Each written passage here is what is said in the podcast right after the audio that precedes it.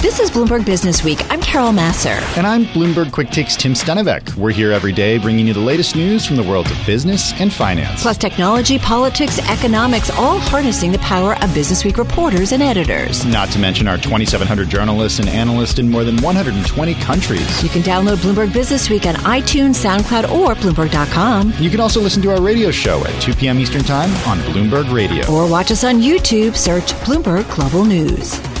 So fans are definitely driving Dogecoin higher, uh, and it's kind of interesting. You can't There's say it without laughing either. to mark a day known for celebrating pot smoking because they were trying to get to that what forty-two uh, cent mark. Hashtag Doge Day. it has jumped though. You know, you laugh, but Dogecoin has jumped more than four hundred percent, uh, and now has a market value of more than fifty-one billion dollars. Tim, fifty-one billion dollars. I'm shaking my head.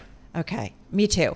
So let's get into it. What we need to know. Venmo also coming out and allowing customers to buy, sell, and hold cryptocurrencies. What we need to know with Bloomberg News cross asset reporter Katie Greifeld. She's on the phone in our New York City bureau. Where shall we begin on this? you guys are really down on Dogecoin. I think it's almost beautiful in, in the doghouse. That's all I'm gonna say. But I'm bum. I mean, it's just based on nothing. It's purely speculative. It's just people having fun. It's not trying to be anything it's not. You know, Bitcoin, you're trying to crypto advocates are trying to pitch it on balance sheets, you know, put it in your portfolio. Dogecoin, I don't think it's ever going to be the reserve currency of the world, and I don't think it wants to be. Do people know this? Do they understand what it is about?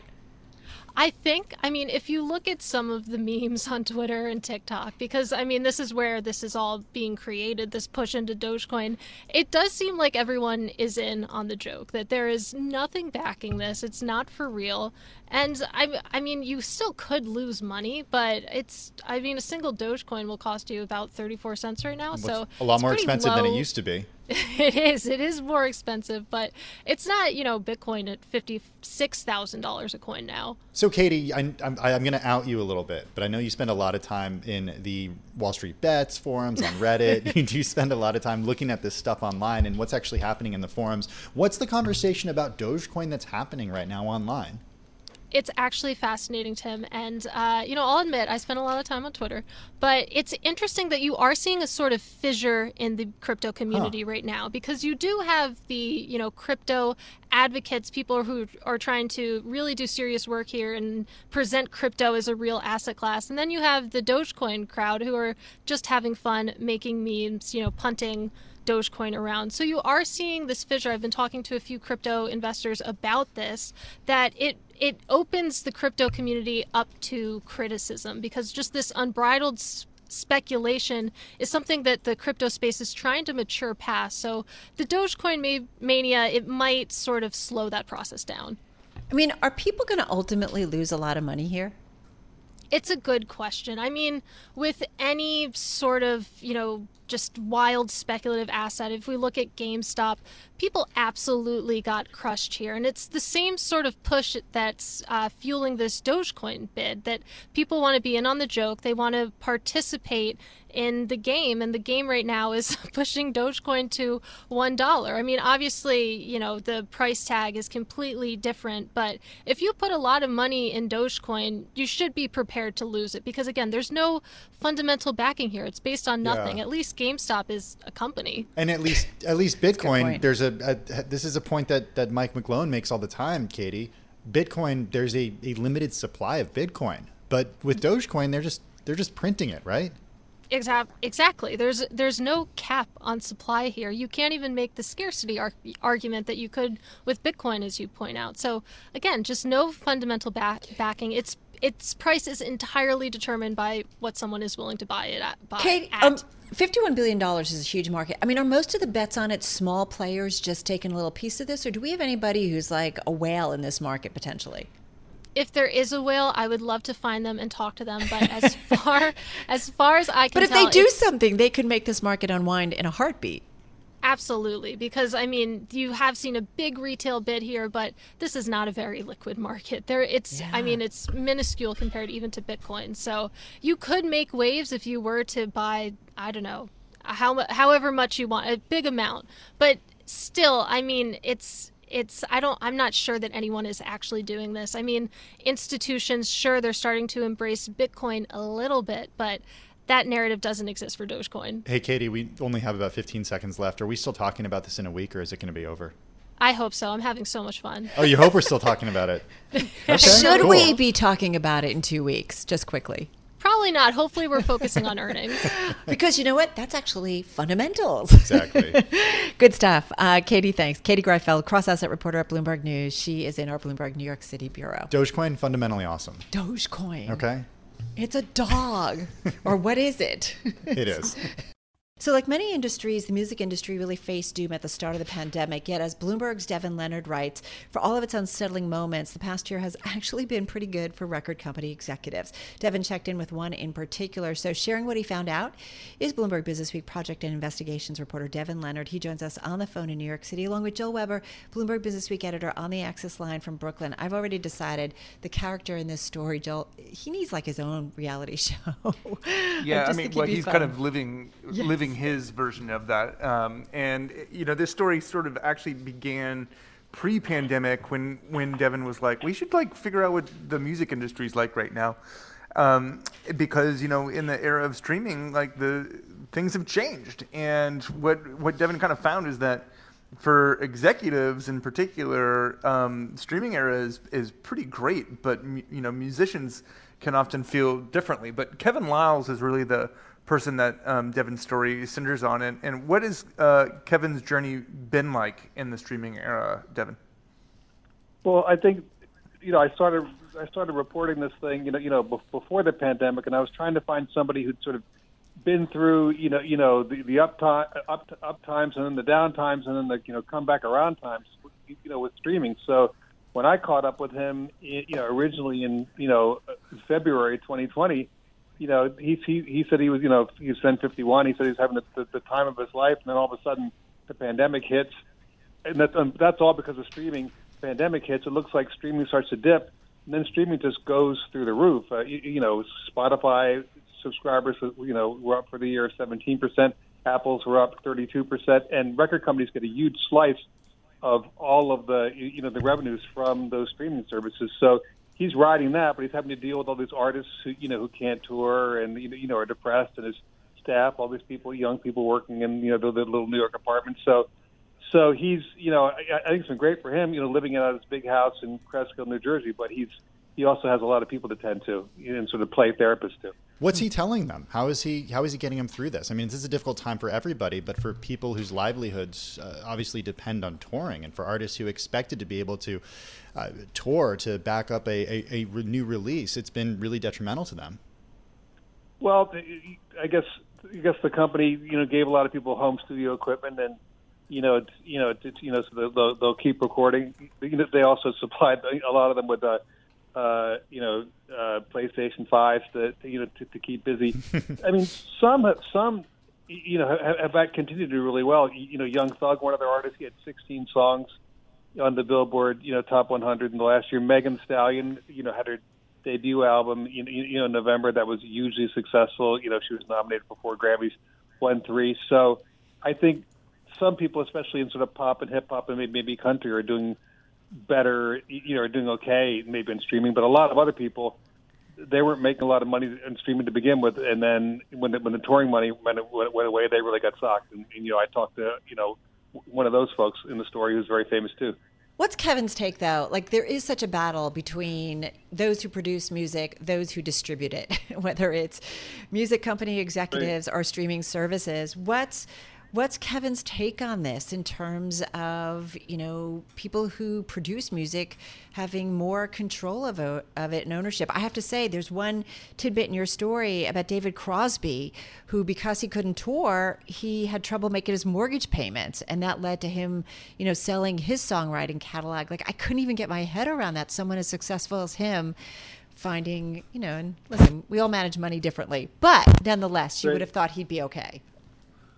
Well, Carol, I think, as, as he said, uh, I, I, I think that's also more common than you think, and that's one of the things that I think figured in the minds of a lot of people, you know, who you know who sold their their songwriting, you know, catalogs around this time. You know, there are certain kinds of music that do really well, in, you know, in streaming. You know, like I said, hip hop and pop. But I think a, a lot of a, a, lot of older music, you, you, know, you know, may not be streaming as much, and I think I think for those for those folks, they really they had to make some tough decisions. But that, along with they're also facing, you know, the you know the prospect of you know higher taxes and you know higher capital gains taxes, you know, and that figured into people's people's decisions as well. But but but you know, it, you know, it's, it's been a really really tough year, and, and it's still not clear exactly when you know, people are going to be touring again. You know, we you know, going over to other countries, going to Canada, going to going to Europe. When's that going to happen? Uh, you know, you know, we, we don't really know yet. Devin, I'm curious. You got to hang out with with Kevin and and crew. Just what was it like to hang out with him? oh, it was really fun. I mean, th- th- that was the whole thing. You know, last spring, I, I ate you know I ate lunch at that barbecue joint with with, with Kevin and the rapper, and and and you know I thought that was you know fascinating just to see how he relates to artists, and, and, and I kind of really wanted, you know, I was kind of begging them to let me do more of that with him, and then they were kind of hesitant. And then the pandemic hit, and the story didn't come out. And then they were bothering me. Are you going to write the story? Are you going to write the story? And finally, I said, "Hey, listen, I'll, I'll write the story, but you have, you have to really let me hang out and do more of that, you, you know, with Kevin." And they said, "Well, okay, we'll let you know he has this, something he's going to do in an afternoon where he's going to go out and see Fetty Wap in the studio and give him a big plaque." So I rode along with that. No, it's you know, know Kevin's really funny. You can just see how you, you can see why he's so successful, why he has all these relationships. I mean, I you know I've, I've watched him in action. I, you know, that's not you know you know that that stuff is real. It's why I want to be Devin Leonard when I grow up. I'm just going to put that out there, Devin. You, do the beg people, yeah, right. hey, hey, hey, Devin, I wonder what happens uh, on the other side of the pandemic to the industry, and you know, given that it has been able to adapt, and and that artists have have been able to find this with Spotify and with Apple Music and with virtual touring and home equipment. What does it look like, uh, and what does it look like for people like Kevin Liles? Well, you know, they're going to be in, in, in great shape. I mean, the, the, the fact that, in, you know, in the U.S. alone, you know, 83% of the music industry's, re, sorry, the recorded music industry's revenues come from streaming now. Um, you know, that's, you know, that's great. That's, you know, that's solid money. That's why, even in the midst of the pandemic, the Warner Music Group, I guess, you know, they went public. The, you know, the largest, the world's largest music company, Universal Music Group, they're planning to, you know, an IPO later this year. I mean, you, you have to remember, you know, they were dealing with piracy, you know, the, the, the death of the CD, even digital downloads weren't doing that that great. You know, the continued growth of streaming is, you know, is heaven sent for them. Uh, you know, you know whether or not you know it works for all artists is another question, but for record labels, it's fantastic, and it's going to keep being fantastic. All right, we're going to leave it there. Next time you're going on, you know, road trip with these guys, uh, Tim's ha- available. oh, yeah. I'm available. Joel's available. We'll just, you know, come along with you. Um, Devin Leonard, thank you. Projects and investigations reporter. He's always a fun read. Bloomberg Business Week on the phone in New York City. Check that story out in the magazine this week, along with Joel Weber, editor hey, of Business Week. We're going to get vaccinated. We're fully we're fully vaccinated soon, so we can do this stuff. We can totally be there yeah. with Devin.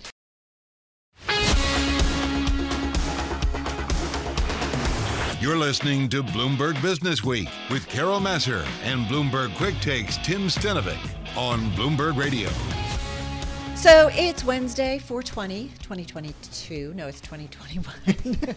Carol, I just want to be. I'm not even going to touch that, okay? I. It's Tuesday. it's Tuesday somewhere. I just want it to be 2022. It's 420. You know what that means. Uh, it is my husband's birthday, but that's not oh, what we're oh. talking about. I know. Happy birthday. Thank you. Uh, it's also become known officially, unofficially as the marijuana holiday. Yeah, it uh, it's official. It's official. It's Google official. it because they're still not quite sure the connection. There's lots of reasons why. It's official. More importantly, though, the cannabis business, it's a big one and growing. Bloomberg reporting at the start of the year, Tim, that the cannabis industry is finally, finally going to hit the gas pedal in 2021. And look, it makes sense. Increasingly, we're seeing states on a state by state basis make it legal, not just for medicinal, but for recreational. There just needs to be a federal law to make it okay for these companies to handle something that's not cash. One and done. So let's bring in Kim Rivers with some thoughts on the state of the business. She's CEO of the cannabis company Trulieve. It's a seed to sale vertically integrated cannabis company, and she's with us on the phone in Florida. Kim, so good to have you here. How are you? What's your year been like? Oh, I am great. Happy 420, um, and so it's a fantastic day to be on to be joining you today. And uh, the year has been, uh, you know, incredibly busy. Um, but you know, we've been very busy, really since since the beginning of last year. Um, you know, we saw incredible increased demand um, throughout the COVID period, and are um, now, as we come out of COVID, kind of have a little bit of a rebalance in terms of how our customers are doing business with us, but demand remains very, very strong um, across all of the states that we that we do business in. What does that rebalance mean? You say demand is strong. Is it not as strong as it was? And just yeah. talk to us a little bit about the rebalance. No, yeah. it. Yeah, no, it, it is. So what I mean by that is when we entered 2020, uh, so to give you a couple quick stats um, for our business, and we have, um, you know, at that point in time, I think we had about, uh, I think around 50 or so stores um, open, and so during that during that time before COVID, we had about 70% of our business was walk-in, so just folks coming into our retail stores. About uh, 20% was uh, you know call ahead or online pickup, and then about 10% was delivery. At the height of COVID, obviously that, that behavior changed dramatically. And so about um, 60% was uh, online or pre orders um, for pickup, about um, 20% was delivery, and then a small about 10% hmm. was walk in business. And so we're seeing that shift back a bit, although interestingly, and I don't think this is unique for cannabis, but um, for, for a lot of retailers, you know, interestingly, the, uh, the pickup, the online ordering uh, channel has remained very strong. So that's still at around between 50 and 50. 25%, so that certainly was very sticky, um, with deliveries going back down to that 10% number that we saw um, pre COVID. But demand overall remains incredibly strong. So if we just use Florida as an example, uh, when we exited 2020, there were about 2,500 patients every week, Florida's medical program, entering the program in Florida.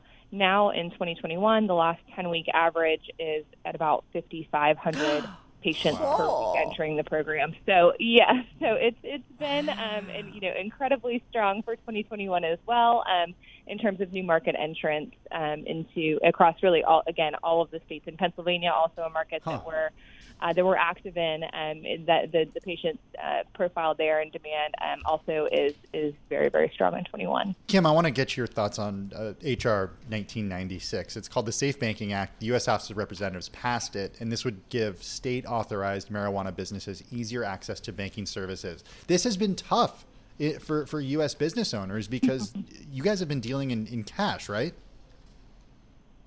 Yes, so we, we deal in either cash or um, we have partnered with a company called CanPay, which, if you think about it, like a, a preloaded uh, card. So if I'm a Starbucks addict, so a preloaded Starbucks card is, is the easiest example. Um, and we're just starting to see some workarounds on the debit card side, but to your point, yes, it is prim- primarily a, a cash-based business. So this is a big deal because I mean, look, the Democrats yeah, it's, Democrats it's, have tried to pass this before, but they haven't controlled the House mm-hmm. and the mm-hmm. Senate it previously. So yep. if this goes through, that's really yep. good news for you guys.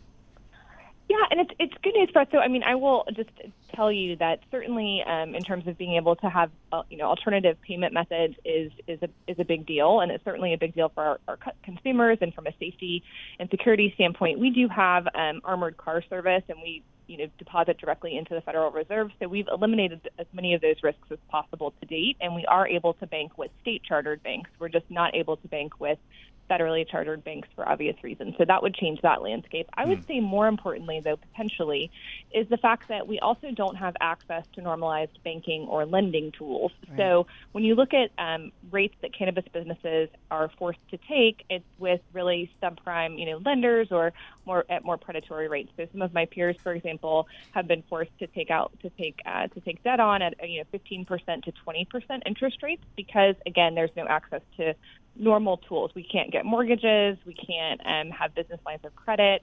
Um, so that coupled with, you know, the federal provisions under 280E, which are taxation um, laws, we also can't take normalized deductions. So we don't have things like normal business deductions, whether that be depreciation or, you know, again, um, just, you know, expenses that you would normally be able to deduct as as a business. And so those two things together make um, you know, make profitability very, very difficult as a legal um, under state law cannabis operator. And so, right. safe banking would certainly help um, on that first piece um, to, to again give us, again, of course, being able to take other forms of payment, but also um, being able to work with um, larger institutions and have access to um, normalized right. uh, lending and, and, and hey, yeah, Kim, loan hey, tools. Kim, got about 40 seconds and then we'll do some news and come yeah. back and then continue the conversation. If 280E is lifted and that tax law is changed, just quickly, 35, 40 seconds here, what would that do to your profitability picture?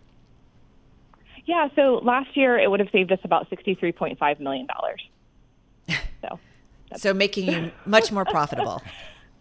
yes, much more profitable than um, than than wow. we were. I mean, we, we do run a profitable business currently, but yes, it would it would be um, it would be a, a great a great help. Uh, Kim, let's talk more about uh, the industry at large. One thing that I was surprised to learn earlier today from my colleague Tiffany Kary, who, who joined us on Quick Take, is even in areas where marijuana is legal for medicinal or for uh, recreational purposes, the illicit market continues to thrive. Um, just one in three cannabis consumers in the U.S. buys from established brick and mortar stores. That's according to a survey published this month by New Frontier Data. The most popular source remains the user's friends, while another 20% get their weed from dealers. How do you change that? Yeah, and I think that first of all, there has to be um, access, right? And it has to be easy and convenient for customers. And so, even when we talk about, you know, in in Florida, for example, we have delivery, um, which is oftentimes, you know, next day or even same day. However, um, the process to get delivery is very onerous for customers. So you have to be um, present, you have to sign for it. There's this again, this whole transaction that takes place, and it is, um, it's like waiting for it in some cases can be like waiting for the cable man, right? Which no one wants to do that. So I think in some cases we need to make sure that cannabis is as convenient as the black market. Um, in many sophisticated black market areas, um, it, it's you know doorstep, it's quick, um, it's convenient, and um, you know so I do think that um, access and, and, wider access is is really important. Um, so what does that look like though? Does that look like del- does that look like yeah. delivery? I mean, does it look like? I'm just trying to think I of think what. It looks, I think yeah, I think it's a full omni-channel experience, okay. right? I mean, I think that certainly it does look like it does look like delivery. It's like Amazon for for some, and yeah, I mean, Amazon right like like amazon i mean when we think about now i don't think that you know tomorrow we're going to have drones leaving cannabis on doorsteps well right? amazon doesn't um, have however, it yet either even I, though they've been talking about it for don't, years don't say never yeah, but I do think that right. I do think that when you think about um, even how far you know alcohol delivery has come um, over the years, and or you know convenience um, to to alcohol. Again, we have to make sure that this isn't getting in the hands of children. It is a regulated product. There certainly are going to be certain barriers, um, and it will remain a regulated industry. However, I do think that if the goal is to compete head to head with the black market, there needs to be one access into education, and three, right, we have to be price competitive and product competitive um, with the black market as well. And so, um, which you know, again, taking another cue from alcohol and how how we came out of prohibition um, with alcohol, a lot of that had to do with the fact that um, we were able to educate customers on um, the safety, right, mm. and how um, you know how it was safer to to actually consume products from a regulated uh, distributor as opposed to someone making bathtub gin. So I think similarly, right, and we saw that a little bit with the VapeGate crisis that happened um, last year with out in California and West Coast, um, West in, on the West Coast, you know, additives being added to uh, black market products that were very, very harmful um, for customers when inhaled. And so I think that um, as, again, more wide widespread uh, regulation happens across the country, hopefully at the federal level, you know, cons- consumers will um, will certainly, you know, right. be uh, drawn to um, safer products. Hey, Kim, one question I want to ask you, and just looking at your background, I mean, you spent several years in, pro- in private practice as a lawyer, where you were specializing yep. in mergers and acquisitions, and I look at the cannabis industry, and I'm just thinking it might be ripe for some more consolidation. What are your expectations there? Is that maybe in the game plan for you guys? You know, absolutely. I believe that um, that, that cannabis um, is is certainly like any you know growth industries, and you know as as they evolve, right, there will be uh, consolidation and, and, meaningful consolidation across across the industry. Certainly, also as we see um, the federal landscape shifting. Um, so, you know, we already have been um, mm-hmm. active mm-hmm. in, in the M&A arena, and we plan to continue continue to be active um, in that space. So, certainly for us, and then I, I'm, I would assume for, for many others, um, I think that you, you absolutely will see uh, consolidation happen over the next, I'll call it 24 months. But deals you anticipate here in 2021 for you guys to continue? Uh, sure. So we just announced, right? We just yeah. announced a deal in Pennsylvania. Um, we've been very vocal about the fact that, um, you know, our strategy has always been to uh, go deep in, in states and in markets that we uh, that we decide to invest in. And so Pennsylvania is no different. When we've um, embarked on a hub strategy where we're looking at full supply chain across the U.S. and wanting to make sure that we're adequately positioned again in an, in an ever evolving landscape, but then, of course, doing so in a way where we can maintain profitability um, during this growth cycle. And so, you know, the Northeast is certainly um, a, a, hub that we've been we've been very focused on now, but we we are also looking at opportunities in the Central, and Southwest, and Northwest um, areas of the of the country as well. Um, we think it's very important to get position, but again, um, wanting to make sure that that positioning is um, prudent, um, not only for the long term, but also, of course, uh, for the short and midterm as well. Kim, well, go ahead. No, go ahead. I just very quickly, very, very quickly. Um, federal yeah. legalization countrywide or uh, states uh, one by one happened first? Yes, which one? Well, certainly we're, we're living seconds. in states one by one now, yeah. right? So, I mean, I think that's now. But, I mean, I think that, you know, if we leave it to the Senate and uh, Senator Schumer, certainly I think we'll have a proposal at least for more broader uh, legalization yeah. sometime this year. He did say today he wants to do it. This could be the year. Yeah, it could be. Definitely feels that way. Kim Rivers, thank you so much. Stay in touch. Chief Executive Officer of Trulieve on the phone from Florida. You're listening to Bloomberg Radio. I'm driving in my car I turn on the radio. How about you let me drive? Oh, no, no, no, no. Who's gonna drive you home? Honey, please, I'll do the driving. Drive on. Excuse me, I want to drive. Just drive, baby. It's the question that drives us.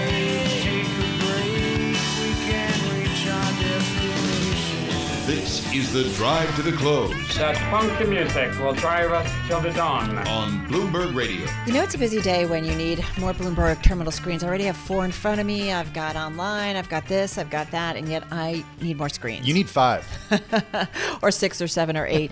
uh, let's get to the drive to the close. Yana Barton is back with us, co director of growth equity at Eaton Vance, on the phone in Boston. And she uh, manages the Eaton Vance Focus Growth Opportunities Fund and uh, joins us on this Tuesday. Yana, good to have you here with us. How is the market for growth and growth opportunities right now?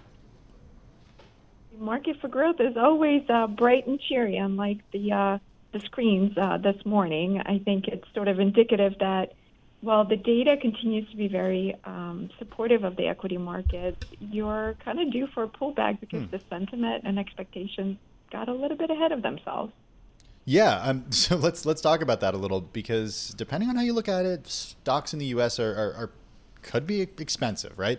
Evaluation American equities are trading at 35% above the average of the past decade. Uh, what causes a pullback here? Is it if these companies don't deliver when it comes to earnings? That's exactly it. And I think if you take a step back here in sort of mid-April, the market has done a lot of work. You've got hmm. S&P before today up um, over 11 percentage points, which in normal times as a full year's return. So the market has done a lot of work anticipating better than um, sort of feared results. And, and the earnings results are coming in very strong. But what's interesting is that the stocks are not um, moving up with those earnings and revenue results. Only half of the stocks are actually moving up in price post these better than expected results. So I think you have to be very active and selective right now. It's not you know, the good news is not bad news necessarily, but I think right now the selection is key, particularly in the areas of the market that have done a lot of work today, like industrials, for example. Even if we have really good earnings and revenue results from that sector, it's still expected to be down um, year over year when compared to pre COVID levels on this sales line. So, um, I think that's where investors can do um, a lot of good when they start sort of deciphering between all good news or opportunities that are still um, ample for investors over the long term. So I have to say, and I know you don't like to pick stocks, so I'm not going to ask you, but your portfolio holdings read like, like a who's who. oh, okay. we do. Well, but you know, okay, so but you know, your portfolio, Yana, reads like a who's who among some of these fast growing companies, these momentum players, whether it's an Amazon, a Microsoft, I mean, Pal, yep. PayPal, Alphabet. Uh, these are all in your portfolio. We're going to hear from Netflix today. So, you know, you're you are among those that do have to make some decisions and pick companies or decide where you're going to allocate new money. What are the types of names you want to be allocating new money to if on a dip right now or in today's environment? Well, many of the names that you mentioned were winners in 2020 and have been considerable laggards uh, la- uh, year to date. I mean, you mentioned Amazon, you mentioned Visa, you mentioned even the likes of PayPal, and that's an opportunity for us. And even within the pharma and biotech space, uh, we have a lot of names in our top sort of overweight positions. And I guess that's the point of being active and selective. The fact that the narrative hasn't really changed for these companies, particularly within the long term opportunity as we think about digital economy continue to um, take a greater share of the overall economy, but perhaps people have gone to sort of this reopening and cyclical trade a little bit too much. And perhaps now uh, one might reconsider secular growth stories alongside these stable and cyclical stories, many of which you just mentioned. So the story hasn't really changed. In fact, we think many of them are actually, um, you know, a value opportunity for some if you're looking to look out three to five years. Hey, Yana, given that, that valuations are so high right now, I'm wondering what you tell uh, clients who come to you with cash. Do you tell them to, to hold off and wait for a pullback? I mean, timing the market uh, it hasn't proven easy in the past. Yeah. I'm betting yeah, Dogecoin isn't in uh, the, the list. Or uh, you got a Dogecoin reference in here. Happy Doge Day, Carol. Thank you very much. That's a great point and a very difficult question to answer. I think we always say that it's time in the market rather than timing the market. That's really important. But you bring up a really good point about time, um, timing the market right now because what we've seen to date, I mean, S&P 500 hasn't seen a drawdown of greater than five percentage points, and on any given year, it's usually twice that level. So you know there's going to be volatility in store, and I think the answer is you dollar cost average into your long-term um, opportunities, many of which are across the board. They don't have to be in one stock, they don't have to be in one style.